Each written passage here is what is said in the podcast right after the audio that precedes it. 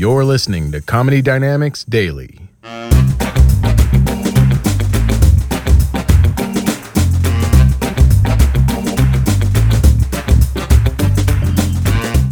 Next president has to be for everybody somehow. Got to unite. Next president has to be for left and right. So when he wins or she wins, everyone feels like their candidate won.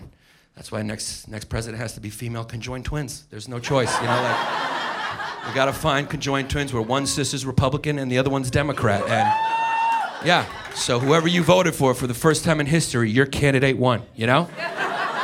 There's no losers.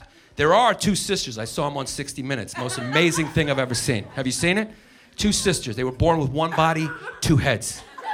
The right sister controls the right arm and leg, the left sister controls the left arm and leg.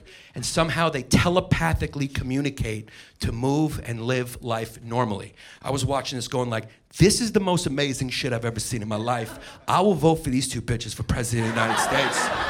I am with hers, to be honest with you. Like, who better to teach us to share the planet than two girls trapped in the same body, compromising every fucking day? It's gonna be a cakewalk for them being president. They were born to be president. They get in office, they'd be like, all right, what do you want me to do? Balance the budget? All right. That's a cakewalk. We just drove to Walmart today. Do you understand? Do you understand how crazy that is?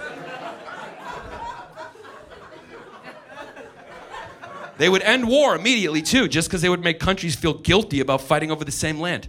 Give everyone a little perspective. They'd be like, really, Israel and Palestine? You guys can't share the same land? North and South Korea? That must be really hard for you, you know? Yeah. Try having to take a shit while your sister wants to go to the mall and figuring it out. Like, that's easier than our Tuesday. I don't know what you're talking about. Plus, you know they're not corrupt. That's the best part about conjoined twins. They don't steal, and that's the quality we almost want in our leader someone who's honest. And conjoined twins, they're honest, they don't steal, all right? They never even consider it because they know they'll never get away with it. So it's just, they're good people. No one's ever turned on the news and there was conjoined twins on the loose. They can't, it's hard to hide, you know, you can't.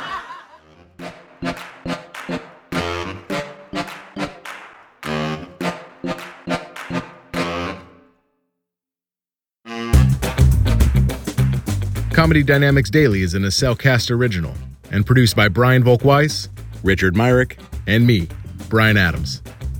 Thank you for listening.